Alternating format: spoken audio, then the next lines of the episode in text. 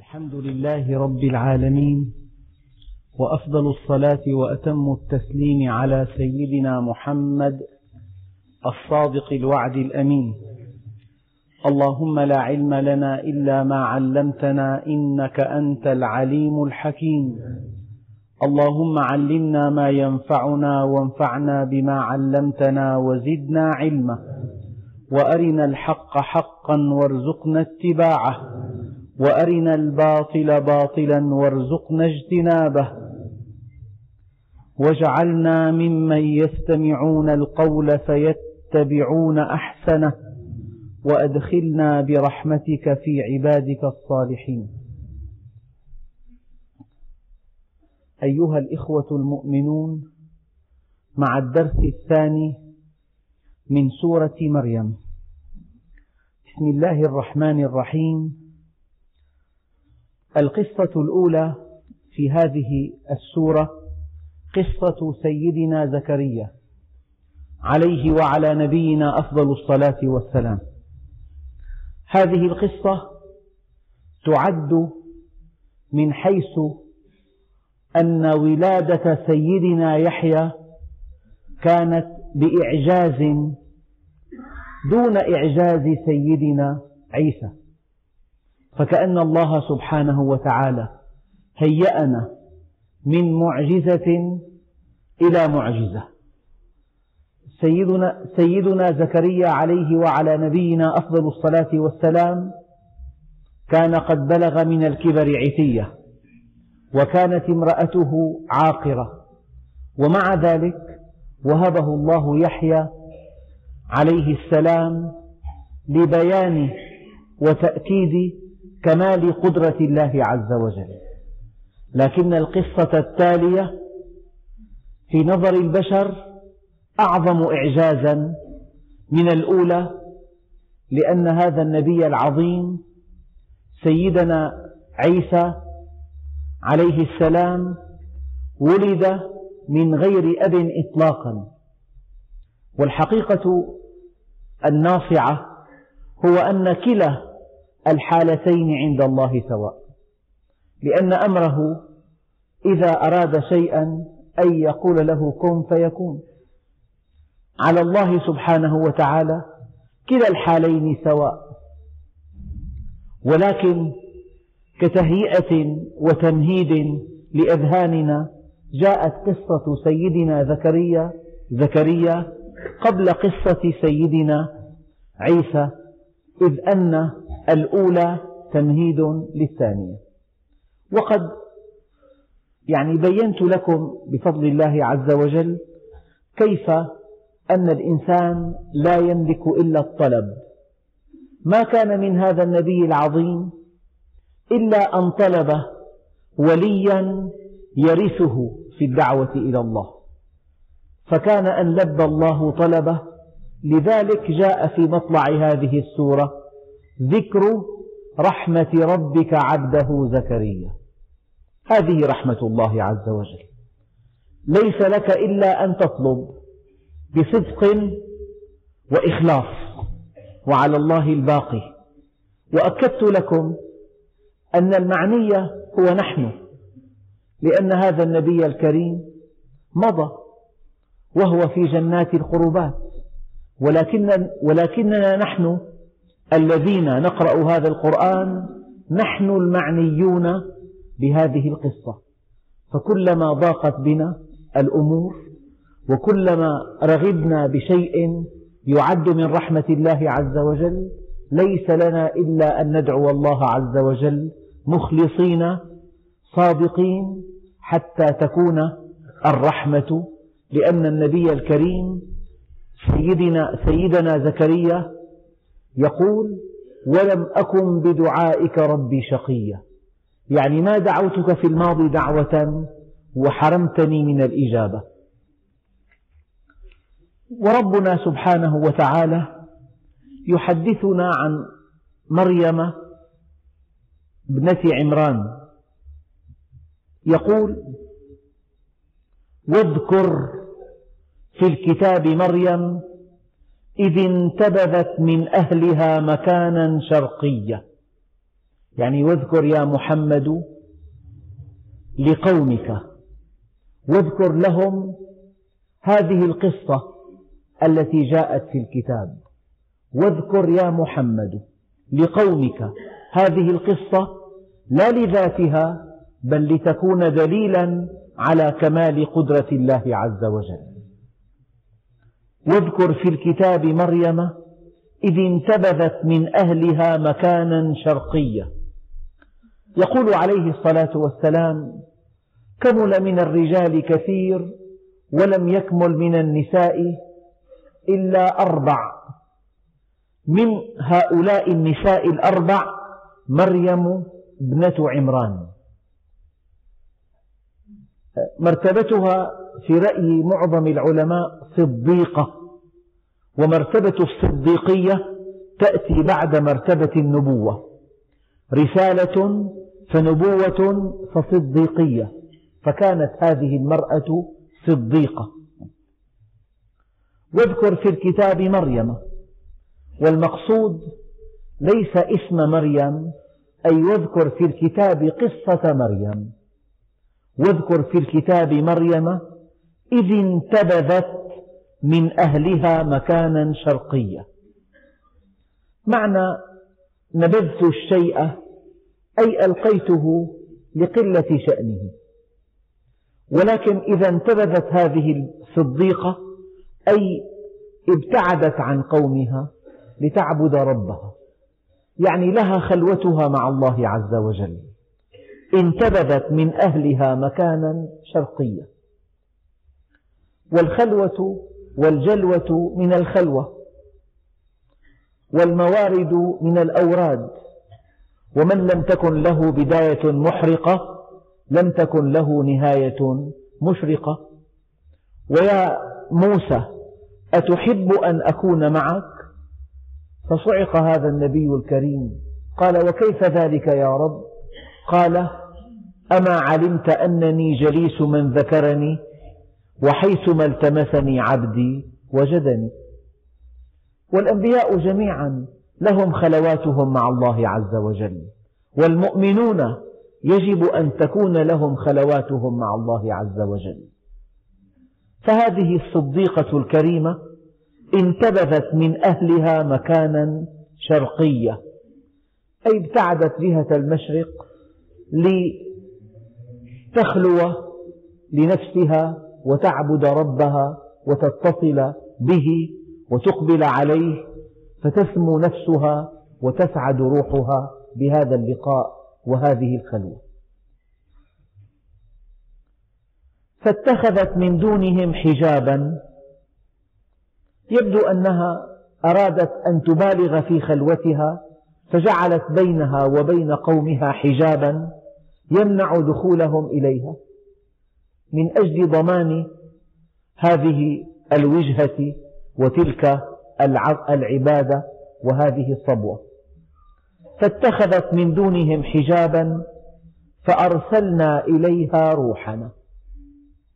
تصور امرأة طاهرة ملائكية عفيفة حصان حيية اتخذت لها مكانا بعيدا عن قومها وأحكمت الحجاب فإذا أمامها رجل وسيم الطلعة. قد خرق عليها الحجاب. فأرسلنا إليها روحنا. من أوجه التفاسير أن روحنا هو سيدنا جبريل عليه السلام.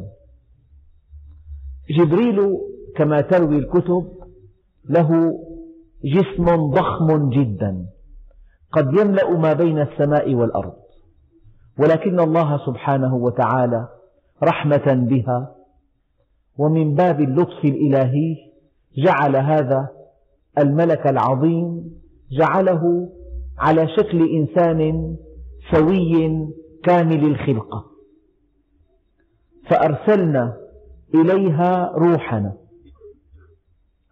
وإنما نسب هذا الروح إلى الله عز وجل نسبة, نسبة تكريم. هذا الملك العظيم الذي يعد رئيس الملائكة سيدنا جبريل نسب إلى الله عز وجل كأن يقول الله عز وجل يا عبادي لا خوف عليكم اليوم ولا أنتم تحزنون. قل لعبادي هذه نسبة تكريم وتشريف. فأرسلنا إليها روحنا فتمثل لها بشرا سويا سويا لو أنها رأته كما هو عليه كحقيقته لصعقت. ولكن الله سبحانه وتعالى رحمة بها وإكراما لها ولطفا ببشريتها وإمكاناتها جعل هذا الإنسان هذا الملك العظيم يتمثل على شكل إنسان سوي قريب. ولكن لطهارتها وعفتها وحيائها وقدسيتها وملائكيتها هالها أن يخرق حجابها شاب وسيم. قالت إني أعوذ بالرحمن منك إن كنت تقيا.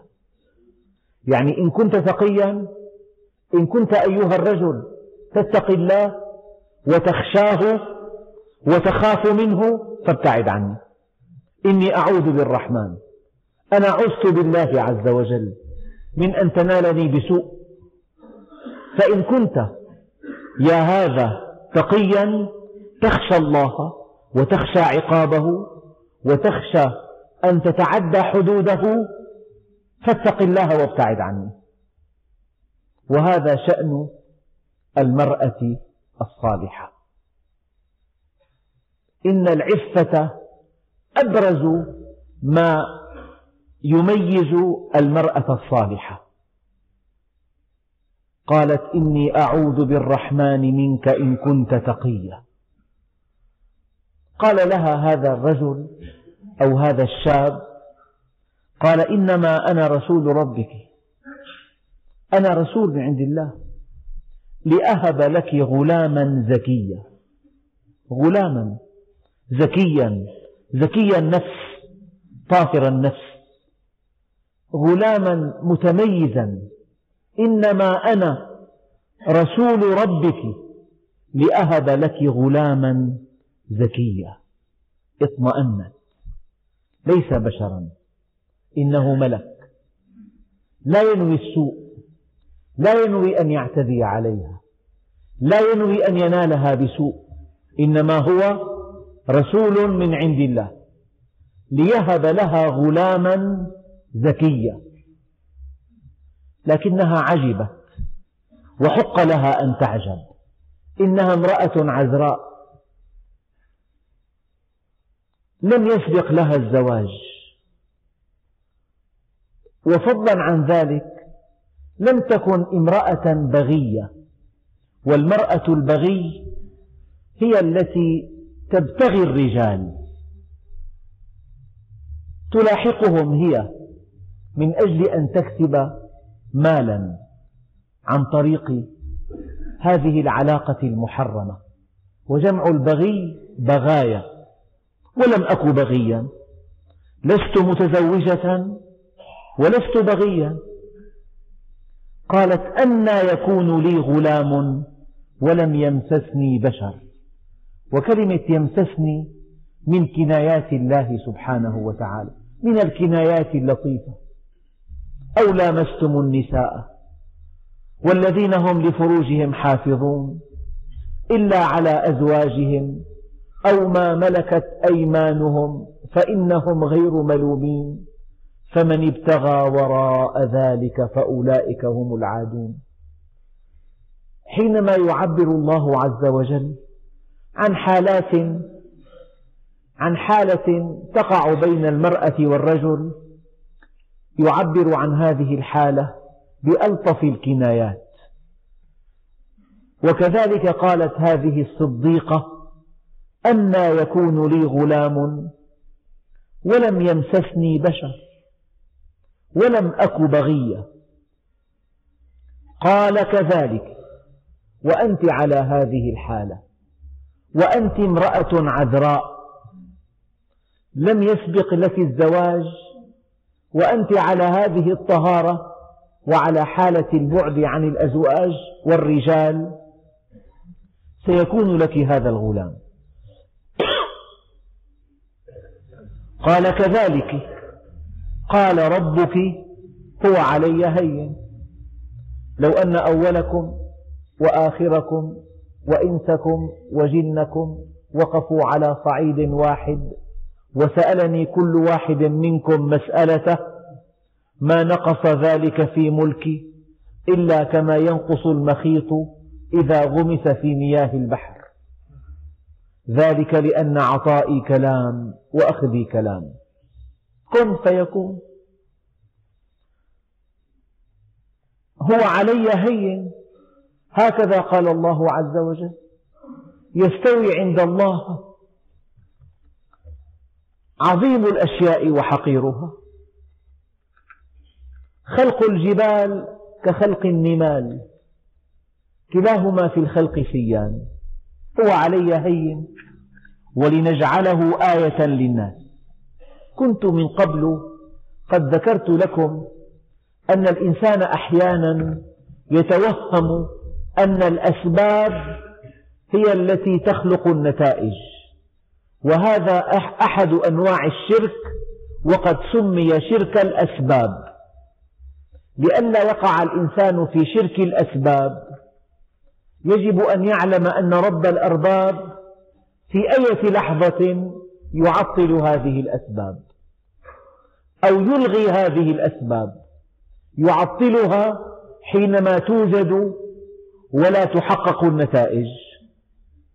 من هنا كان فلان وفلانة زوجين شابين ومع ذلك لم ينجبا ولدا. هنا تعطلت الأسباب. وأحيانا كالسيدة حواء كانت من دون أم وكسيدنا عيسى كان من دون أب. هنا تعطلت الأسباب. في حالة العقر في حالة العقر تعطلت الأسباب. أما في حالة السيدة حواء وسيدنا عيسى ألغيت الأسباب إلغاء. تعطلت أو ألغيت. إذا النتيجة لا يخلقها السبب ولكن السبب يرافق يرافق النتيجة. هذا هو التوحيد. فالأشياء تقع كما يقول علماء التوحيد عندها لا بها يعني عند إرادة الله عز وجل لا بالأسباب. لذلك نار مضرمة أرادوا إحراق سيدنا إحراق سيدنا إبراهيم. فقال الله عز وجل يا نار كوني بردا وسلاما على إبراهيم. ولنجعله آية للناس ورحمة منا. وكان أمرا مقضيا. يعني كما قال الإمام علي كرم الله وجهه علم ما كان وعلم ما يكون وعلم ما سيكون وعلم ما لم يكن لو كان كيف كان يكون. هذا الأمر منتهي. من قضاء الله ستنجب هذه المرأة الطاهرة الصديقة غلاما من دون أب. ليكون هذا الغلام آية على كمال قدرة الله عز وجل. وكان أمرا مقضيا. لذلك الشيء الذي وقع لا بد من أن يقع. ومتى وقع؟ فهناك حكمة بالغة. ندركها أو لا ندركها. هكذا التوحيد. الشيء الذي وقع لا بد من أن يقع. ولو لم يقع لكان عدم وقوعه نقصا في حكمة الله ونقصا في علمه. وحاشا لله أن تكون حكمته ناقصة وأن يكون علمه ناقصا. كمال علمه وكمال حكمته يقتضي أن يقع هذا الشيء الذي وقع. من هنا قال عليه الصلاة والسلام الإيمان بالقدر يذهب الهم والحزن. لكل شيء حقيقة وما بلغ عبد حقيقة الإيمان حتى يعلم أن ما أصابه لم يكن ليخطئه وما أخطأه لم يكن ليصيبه. وانتهى الأمر. ما دام الشيء قد وقع فهناك حكمة بالغة. هذه العقيدة الصحيحة. وكان أمرا مقضيا يعني الذي يقع عين الرحمة وعين الحكمة وعين العلم وعين القدرة وعين العدل. أي شيء وقع؟ قد يقع الشيء ويتمنى الناس أنه لو لم يقع. وهذا نقص في علمهم ونقص في توحيدهم. لكن الذي يقع إن لم يكن موافقا للشرع فينبغي أن يسعى الناس لإزالته. لو وقع فساد ماذا نقول؟ ماذا يقتضي الإيمان بالقضاء والقدر؟ لو وقع فساد في بيت من البيوت هل يقول الأب هذا فساد وقع بتقدير الله عز وجل؟ ولا حيلة, ولا حيلة لي مع الأقدار؟ أم أنه يشمر ليزيل هذه ليزيل هذا الفساد؟ لا يعني الإيمان بالقضاء والقدر أن يقف الإنسان المؤمن مكتوف اليدين. هذا الفهم فهم سقيم لا يتناسب مع الإيمان الصحيح. أنت مأمور أن تقيم الأشياء على الطريق الصحيح. أنت مأمور أن تقيم الأمور وفق ميزان صحيح. إذا وقعت على غير المراد فاعلم علم اليقين أنه لا بد من أن تقع وعليك مهمة إصلاحها. فلعل في وقوعها امتحانا لك ولعل في وقوعها جلبا للخير. أنت في أمس الحاجة إليه. وكان أمرا مقضيا. لذلك النبي عليه الصلاة والسلام إذا جاءت الأمور كما يريد كان يقول الحمد لله الذي بنعمته تتم الصالحات. وإن جاءت الأمور على غير ما يريد كان يقول الحمد لله على كل حال. وكان عليه الصلاة والسلام يقول عجبت لأمر المؤمن إن أمره كله خير. إن أصابته سراء شكر فكان ذلك له خير وإن أصابته ضراء صبر فكان ذلك له خير وليس ذلك لغير المؤمن. هكذا الإيمان. وقعت واقعة. أنت كمؤمن يجب أن تزيلها. بدافع إيمانك. تنتابك مشاعر دقيقة جدا. ترضى بها لأن الله أرادها. والله سبحانه وتعالى إذا أراد شيئا وقع. وإذا وقع الشيء أراده الله. هذه علاقة ترابطية بين إرادة الله وبين حدوث الأشياء. كل شيء وقع أراده الله. وكل شيء أراده الله وقع. أولا استسلام لقضاء الله وقدره. ثانيا أنت كإنسان مكلف. مكلف بالأمانة. مكلف أن تقيم الأمور على شكل صحيح. أنت مكلف أن تستقيم على أمر الله. أن تأمر بالمنكر. أن تنهى عن المعروف أن تأمر بالمعروف. وأن تنهى عن المنكر لأنك مكلف هكذا يجب أن تعمل لإزالة هذا الشيء الذي وقع بأمر الله.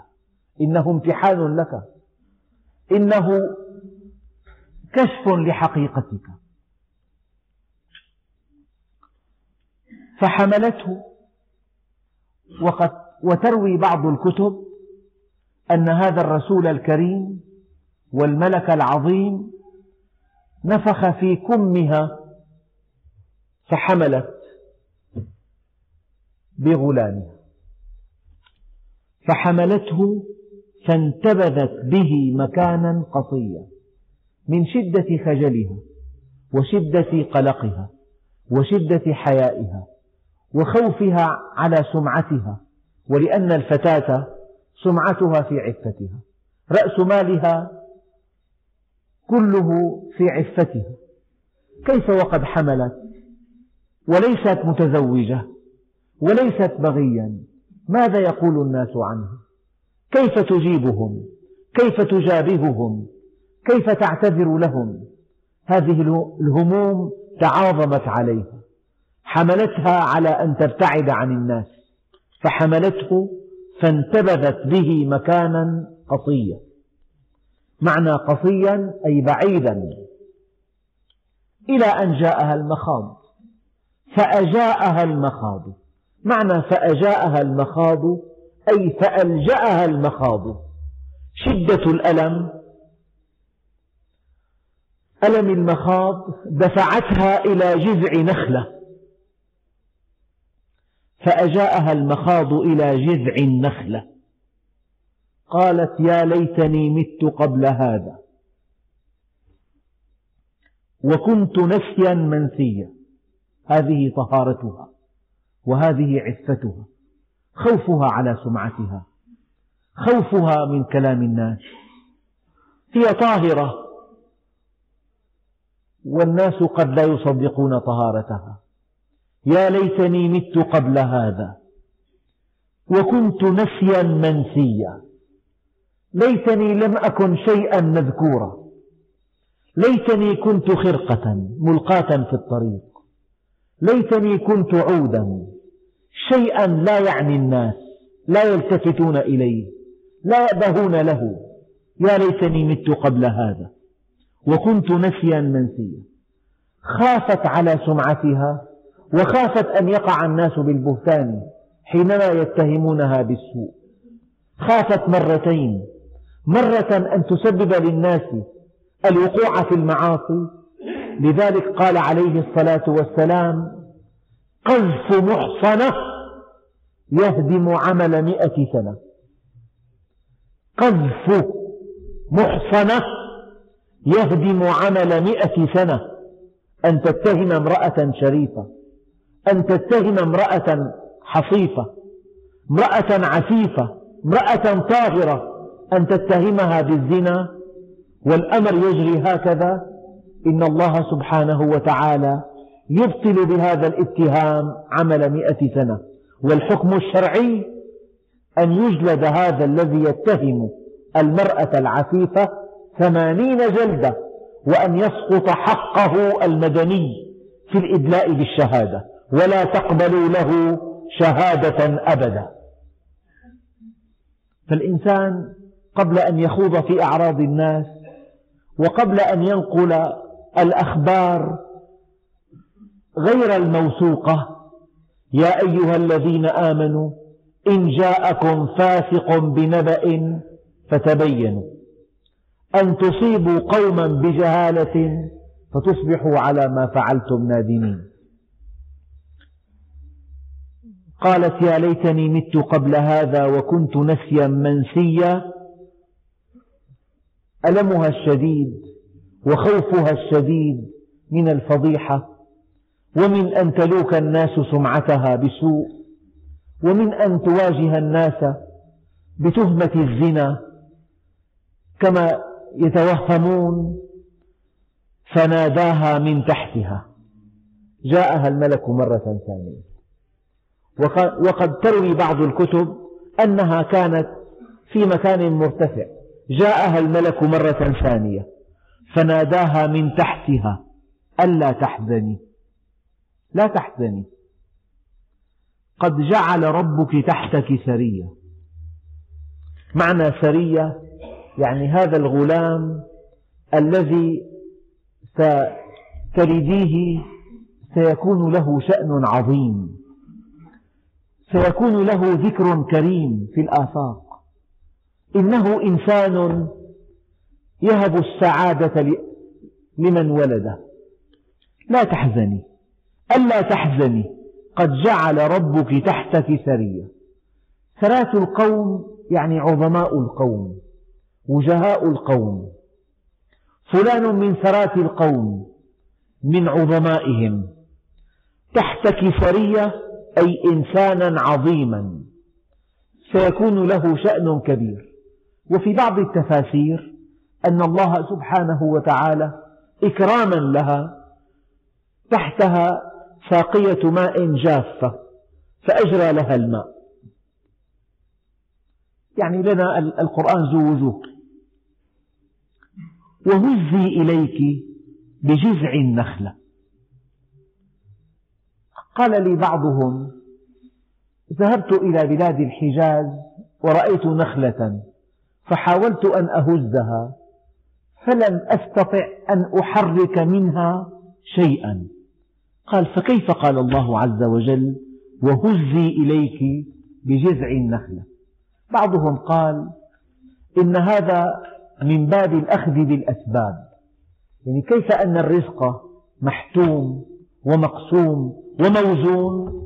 ومع ذلك فالله سبحانه وتعالى وبعضهم قال إن الله سبحانه وتعالى لين لها هذا الجذع تهتز لتسقط الثمرات أمامها فتأكلها. وهزي إليك بجذع النخلة تساقط عليك رطبا جنيا وفي بعض البحوث العلمية عن التمر وعن الرطب أن هذه المادة فيها ثمانية وأربعون مادة غذائية. التمر. فيه ثمانية وأربعون مادة غذائية. وأن التمر فيه مادة مضادة للنزيف. وفيه مادة ملينة للأمعاء. وفيه مادة حافة على الطلق. وفيه مادة مغذية تنتقل من الفم إلى الدم في عشرين دقيقة. لذلك لم يكن عبثا أن يذكر الله سبحانه وتعالى المخاض ويذكر مع المخاض النخلة لأن التمر هو الغذاء الأمثل للواتي يضعن أو لقبيل الوضع في مادة ملينة من أجل تفريغ الأمعاء لتكون الولادة أسهل وفي مادة تمنع النزيف وفي مادة تحث عضلات الرحم على التقلص وفي غذاء من أعلى مستوى ينتقل إلى الدم في أقصر وقت وهو عشرين دقيقة. تساقط, تساقط عليك رطبا جنيا فكلي واشربي وقري عينا. يعني نامي كمان. فسرها بعضهم أي نامي. كلي واشربي ونامي. وإذا العناية لاحظتك جفونها نم. فالمخاوف كلهن أمان. أتيناك بالفقر يا ذا الغنى وأنت الذي لم تزل محسنا. وعودتنا كل فضل عسى يدوم الذي منك عودتنا. إذا كنت في كل حال معي فعن حمد زادي أنا في غنى. فكلي واشربي وقري عينه. فإما ترين من البشر أحدا لا تخافي لا تقلقي. لا تقلقي على سمعتك. لا تخافي من مواجهة الناس. فإما ترين من البشر أحدا فقولي إني نذرت للرحمن صوما. صومي عن الكلام. دعي هذا لنا. نحن نبرئك. فقولي إني نذرت للرحمن صوما. فلن أكلم اليوم إنسيا. قال هذا في شرع من كان قبلنا. أما في الإسلام الصيام عن الكلام ليس مقبولا. بل إن النبي عليه الصلاة والسلام شرع لنا أن نصوم عن الكلام السيء. إذا سابك أحد أو شاتمك فقل إني صائم. أما أن تصوم مطلقا ليس في الشرع الإسلامي ما يبيح لك ذلك. لكن هذا كان في شرع من كان قبلنا. فإما ترين من البشر أحدا فقولي إني نذرت للرحمن صوما فلن أكلم اليوم إنسيا.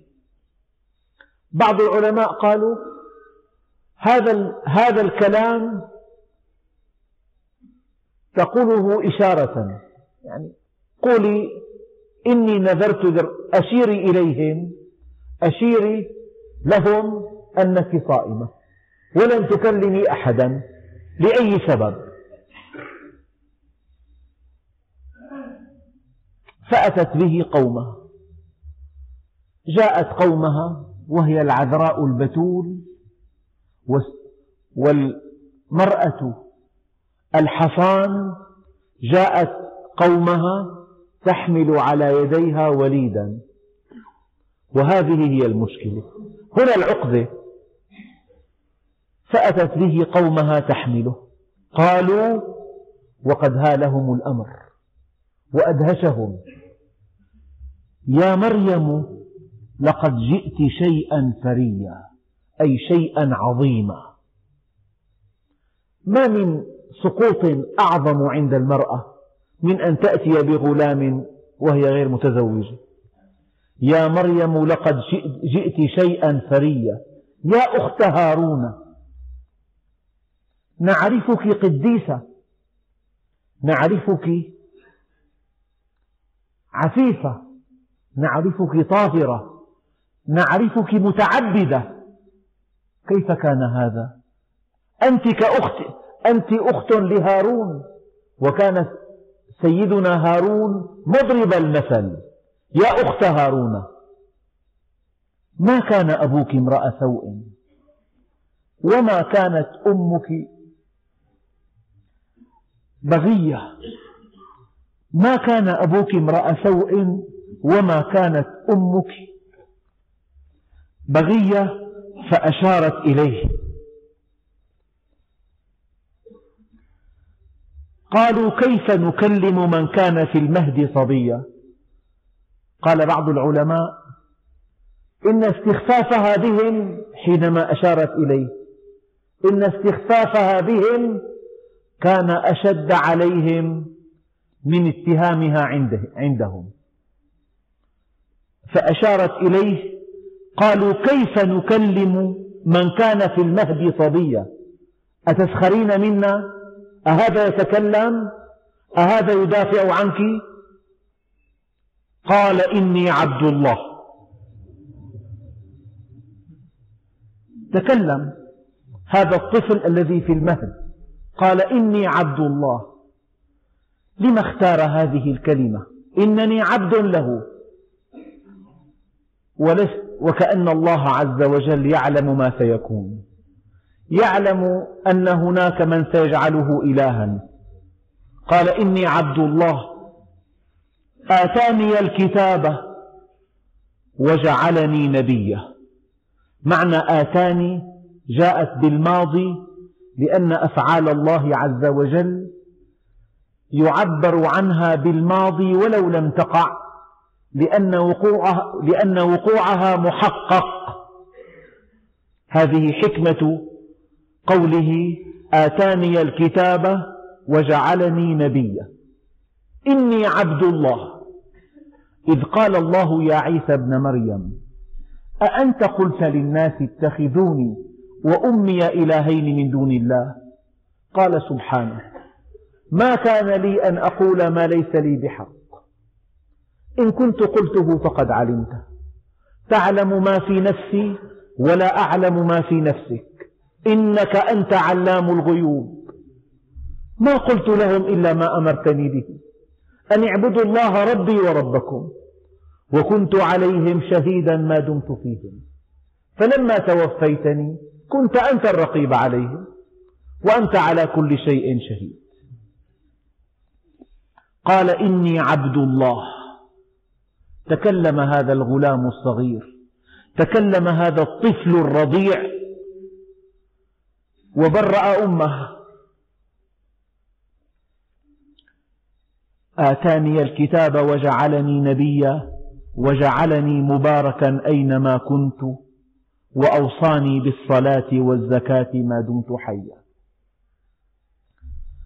جعلني مباركا أينما كنت. هكذا المؤمن. هو نبي عظيم. ولكن إن الله أمر المؤمنين بما أمر به المرسلين. مباركا أينما كنت. مصدر كل خير.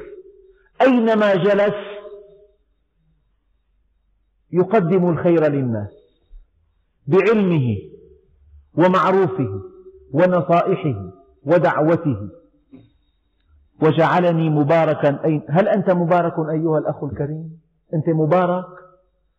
هذه القصة لنا. قس نفسك. هل يثني الناس عليك أينما حللت وحيثما ارتحلت هل يتمنى الناس أن يلتقوا بك أم يتمنون أن يبتعدوا عنك؟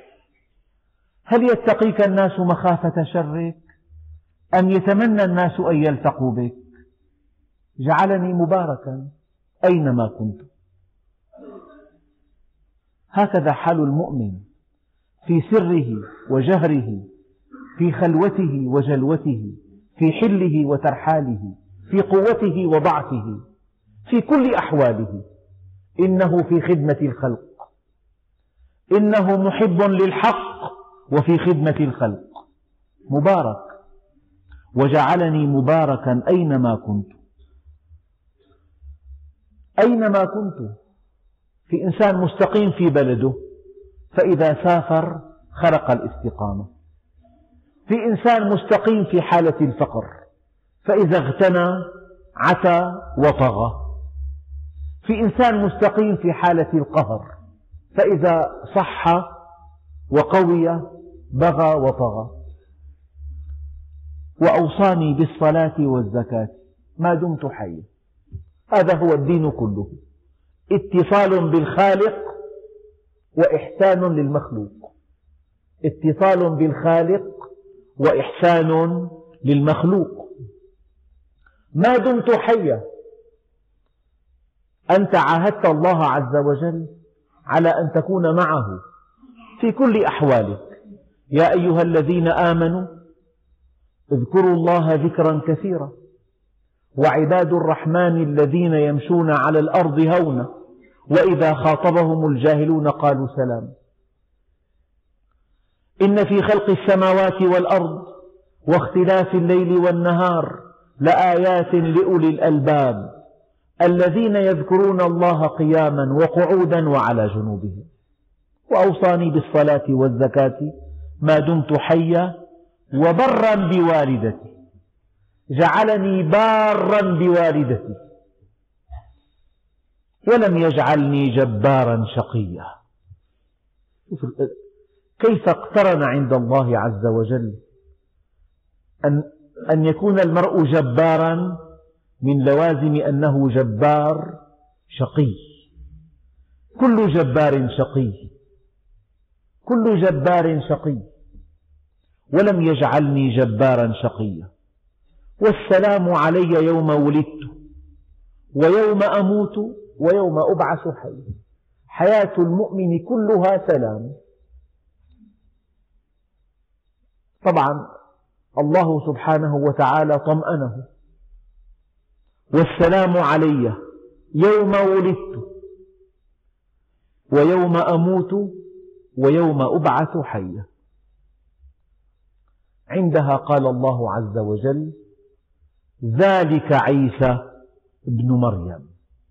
هذه قصته وهذه حقيقته وهذا الذي وقع ولم يقع سوى, ما سوى هذا. ذلك عيسى ابن مريم قول الحق. من معاني الحق الشيء ذكر الشيء كما وقع. الذي فيه يمترون. اليهود اتهموها بالزنا وقالت وقالوا عن يوسف, عن يوسف النجار. اتهموها بهذا الرجل الذي كان معها. وبعضهم قالوا إنه ابن الله. ذلك عيسى ابن مريم قول الحق الذي فيه يمترون. ما كان لله أن يتخذ من ولد سبحانه. ما كان. أشد أداة أشد صيغة من صيغ النفي في القرآن الكريم هذه الصيغة. ما كان لله ليس من شأنه. إنه إله عظيم. لم يلد ولم يولد ولم يكن له كفوا أحد. ليس من شأنه أن يكون له ولد. ليستعين به. إنه فرد صمد. ليس من شأنه أن يكون له ولد ليخلد ذكره. إنه الأول بلا بداية والآخر بلا نهاية.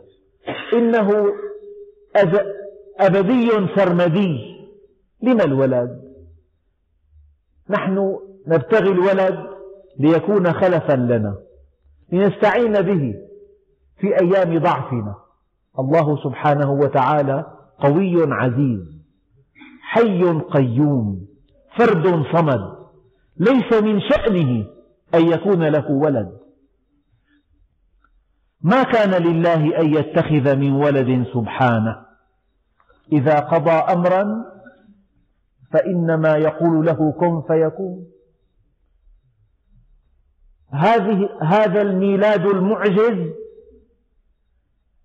جعله الله دليلا على كمال قدرته. فجاء الناس فجعلوه فأشركوا بالله عز وجل وكفروا به إذ جعلوه ابنا له.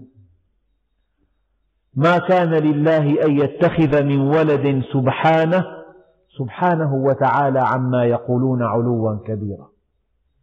إذا قضى أمرا فإنما يقول له كن فيكون.